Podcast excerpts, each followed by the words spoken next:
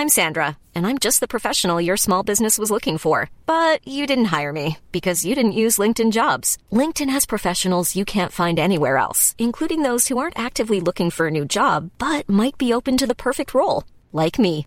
In a given month, over 70% of LinkedIn users don't visit other leading job sites. So if you're not looking on LinkedIn, you'll miss out on great candidates like Sandra. Start hiring professionals like a professional. Post your free job on linkedin.com/people today.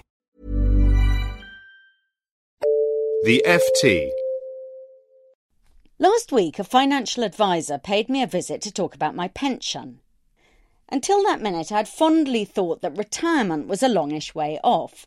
Yet the meeting opened with this man declaring that I'm at early retirement age already. In theory, I could start taking a pension in a few weeks' time, when I turn 55. This has brought on an existential crisis. How can my career be almost at an end when I haven't figured out yet what I want to be when I grow up? I have about 20 years of work left in me, which ought to be plenty of time to begin all over again at something quite different. When I started out in journalism, I was 24 and was recovering from an unsuccessful starter career at JP Morgan. I had no idea if I would like the life of a hack any more than the life of a banker, but thought I'd give it a try. I did like it. I do like it, which is why I'm still doing it 30 years later.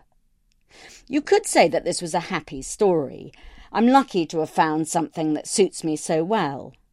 Yet this model of a professional career, in which we stumble Support for this podcast and the following message come from Corient. Corient provides wealth management services centered around you. As one of the largest integrated fee only registered investment advisors in the U.S., Corient has experienced teams who can craft custom solutions designed to help you reach your financial goals, no matter how complex. Real wealth requires real solutions. Connect with a wealth advisor today at Corient.com. That's Corient.com.